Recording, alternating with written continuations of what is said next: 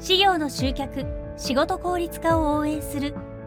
事業ウェブ集客チャンネル。どうも、株式会社ミリオンバレー代表の大林です。え今日はですね、事業のホームページ集客のよくある失敗3つというのをご紹介したいと思います。よろしくお願いいたします。やっぱりですね、うまくいってるホームページとなかなかこう集客できないホームページって、そのそれぞれにですね、特徴があって、やっぱそこをですね、うまくいってるホームページの方がうまくできている。集客できていないホームページっていうのは、いろんなですね、集客できていない理由がやっぱりあるんですよね。ちょっとその失敗例っていうのをね、ご紹介させていただきたいと思います。はい。えまず1つ目が、何でも屋さんになってしまっているホームページですね。これは非常に集客力が落ちます。はい。やっぱり何でもできる人っていうのは言ってみたら何もできない人に見えてしまうんですね、人間としては。え特にですね、事業っていうのは一般の方から見ると何をしているのか分かりづらい業種なんですよね。例えばですけれども、えーと、ホームページのタイトルのところが、え田中社労士事務所みたいに、え社労士事務所の名前を掲げてる、自分の社労士事務所の、え屋号というか、を掲げてるようなホームページ。で、えサービス内容のページを見ると、え障害年金の申請とか、助成金の申請代行とか書いてあるというようなホームページ、まあ、結構ね、見かけますけれども、それだとですね、人間って最初に例えばそのトップページにパッと来たときに、ほにゃほにゃ社労士事務所って書いてあってもですね、あの、一般の方はですね、もちろん社労士が障害年金を扱ってるっていうふうに理解している方もいるんですけれども、サービスのページ、サービス内容の紹介のページまで行かないとそれがわからないっていうのは非常にですね、人間めんどくさいんですよね。なので、そこに行かないとわからない。社労この社労士事務所が何やってるのかわからない。何に強みがあるのかわからない。なんか何でも屋さんに見えてしまうというような、これはですね、集客上すごいマイナスに働いてしまいます。なので、ホームページもですね、例えば、障害年金申請代行 .com とかですね、なんかそういうような、あとは、障害年金の申請に強いほにゃほにゃ社労士事務所とかね、なんかそういうふうに、あ、ここっていうのは障害年金をやってくれるところなんだなっていうですね、いうふうに、パッと見てわかるような、えー、見え方になっていないと、やっぱりホームページって反応が取れないんですよね。はい。なので、こう何でも屋さんになってしまうっていうのは結構ね、え、多くの方がやってしまいがちなので要注意ですね。はい。なので、えーと、結論としては特化型のホームページをね、作りましょうっていうことですね。はい。行政書士の方であれば、例えば建設業許可とか、相続とかですね。あとは、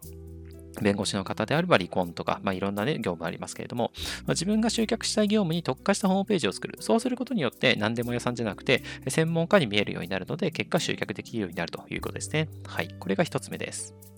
で、二つ目の失敗が、文章が適当っていうですね、方、結構います。はい。で、ホームページって、まあですね、結構よくあるのは、ホームページの制作会社さんに依頼しましたとか、で、文章とか書いて、えー、デザインしてもらいましたと。で、SEO とかリスニング広告やってアクセスアップしましたと。でも問い合わせは来ないんですっていうようなご相談ってすごくたくさん受けるんですけれども、その時に何が一番ですね、改善のポイントになるかっていうと、文章なんですよね。で、このホームページ制作会社さんで、まあ、あのいろんなホームページ制作会社さんいるので、あれですけれども、あの制作会社さんって大きく分けると2パターンあって、1つがですね、さっき言ったようなデザインを重視しているようなホームページ制作会社さん。で、もう1つがそのコピーライティング、文章までちゃんとノウハウを持ってる制作会社さんっていうふうにいるんですけれども、まあ、どっちもですね、あのやってることはすごいこういいことやってるので、例えばそのデザインしかですね、あの注力してないところが悪いって言いたいわけではないんですけれども、こと集客したいっていうことであれば、コピーライティング、文章作成のノウハウがないとなかなかなかね、うまくできないんですね。で、やっぱりですね、あの自分で書いてしまう文章って、どうしてもですね、そのコピーライティングのノウハウがないと、書きたいことをただ書いてるだけみたいな文章になってしまうんですよね。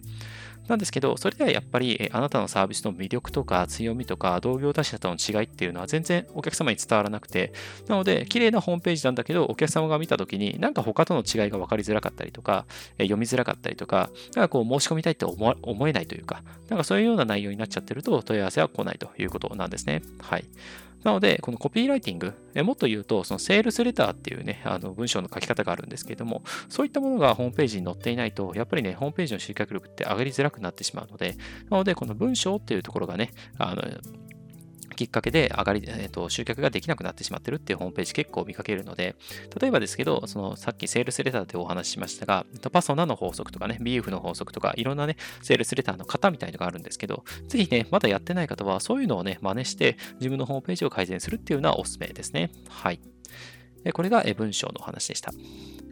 で、3つ目のよくある失敗が、最初から複雑すぎる、入念に計画しすぎてるみたいなケースがあります。これ結構ですね、例えばその独立開業したばっかりとか、これから独立開業しますみたいな方にですね、稀に見られることなんですけれども、はい。えっ、ー、と、人によってはですね、例えば、え、ホームページを作ったらブログも書いて、メルマガと動画もやって、Facebook とかね、Twitter とか SNS もやってとか、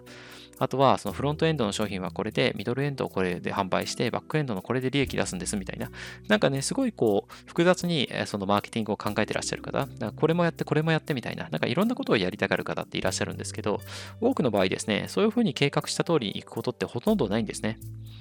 で、マーケティングってやっぱりですね、やってみないとわからない部分ってすごいたくさんあって、やってみて初めて、あ、このサービスってお客様に刺さるんだなとか、あれ、こっちすごい頑張ったのに、あんまり、あんまり重要ないなとか、そういうことに気づけるのって、やっぱりやってみないとわからないんですよね。なので、最初はもう可能な限りシンプルな形にしておいて、で、やってみて徐々に改善していくっていう方がおすすめです。はい。でこれですね、まあ、一つエピソードがあって、あの、ペイパルですね、まあ、世界的に有名なそのネット上のね、クレジットカードの決済代行の会社さんですけれども、ペイパルですね。このペイパルのですね、創業の時の話が僕結構好きで、ちょっとですね、シェアさせていただくと、あの、ペイパルのですね、創設者のあのマックス・レブチンさんという人がいるんですけれども、この方ですね、最初ペイパルっていうですね、サービスを思いついたわけではなくて、最初はですね、セキュリティソフトをですね、開発して売ろうとしてたんですね。で、やっぱりですね、世界的なそのペイパルっていう会社をですね、えー、後々立ち上げるような方なので、主にですね、相当入念に市場調査とかしてですね、ライバルの状況とかも調べてたと思うんですね。で、セキュリティソフトいけそうだって思って起業してやったと。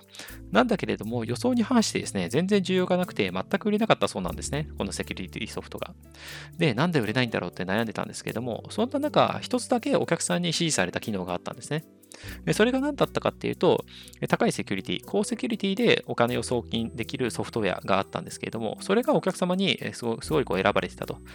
で、あ、これに需要があるんだっていうことが分かって、本格的にそこの送金する、もうお金に関する部分だけをですね、取り出して、そこだけ本格的にサービス化して、で、結果、ペイパルっていうですね、サービスが生まれたと。で、世界的な会社になったっていうようなエピソードがあるんですけど、これもですね、あの、最初にですね、このマックスさんはですね、相当入念にね、市場調査とかしてたでしょう。なんですけれども、うまくいかなかったんですよ。なので、結局やってみないと分からないんですよね、マーケティングって。なので、やってみて、あ、これ需要があるんだとか、あ、このやり方はあんまりうまくいかないんだっていうのはわかるので、まずは行ってみたらミニマムというか、やのことでスタートして、で、そこから徐々に徐々に、例えばメルマガやるんだったらメルマガやるとかいうふうにスタートしていく。で、こと事業とかですね、コンサルタントにおいて土台になるのって、ホームページ作って、そこに SEO とか PPC でアクセスを集めるっていう、もう本当にこれなんですよね。すごいシンプルなんですけれども、ホームページを作って、まあ、さっき言ったように、特化型のホームページですね。特特定の業務、一つの業務に絞ったホームページを作って、訴求力を上げて、でそこに載せる文章をちゃんとね、セールスレターとか、その売れる文章にする。これは何も、えっ、と、売り込んでくださいとか、煽ってですね、問い合わせを獲得してくださいってわけじゃなくて、あなたの100ある魅力をちゃんと100伝えきってくださいってことなんですよね。自分で書きたいように書いたような文章だと、自分に100魅力があるのに20とか30しか伝わってなくて、それで問い合わせが来ないっていうケースってすごいザラにあるので、なので、ホームページを作って、でそういった形で業務を特化して文章もちゃんと書いて、でそこに SEO とか PPC でアクセスを集める。もう基本これをですね、ちゃんとやれば、大体問い合わせって来るんですよね。なんですけど、そこに例えば Facebook もやりたいとか、SNS こういうことやってとか、メルマガやってっていう風に余分なですね、えー、ものがくっついてきちゃうと、最初からですね、それ全部やろうとするの不可能なんですよね。なので、ちゃんとお客様を獲得できた後にね、そういったことをプラスアルファで後々やっていくっていうのはいいんですけれども、最初からそれらをね、全部やろうとするのは結構難しいです。なので、この複雑すぎるようなスタートとか、複雑すぎるようなやり方っていうのは、極力省いて、なるべくシンプルにするっていう方がうまくいきます。はい。以上ですね、今日3つご紹介させていただきましたが、まとめさせていただくと、まず1つ目が何でも屋さんになってしまうっていう失敗ですね。もうこれは結論としては特化型のホームページ、1つの業務に絞ったホームページを作りましょうということですね。で、2つ目が文章が適当っていう失敗。まあ、これもやっぱり結構多くの人がぶち当たるところで、えー、セールセーター、コピーライティングをね、ちゃんとやれば、ここっていうのは解消できますよということですね。はい。で、3つ目が、えー、複雑すぎるっていうような失敗ですね。最初はなるべくシンプルにホームページを作って PPC、SEO をやればいいよっていうことですね、最初は。はい。以上ですね、この3つ、あなたもですね、参考にしていただければと思います。はい。なお、今回お話ししたような内容をはじめ、事業専門の Web 集客方法をまとめた PDF のガイドブック、無料でプレゼントしています。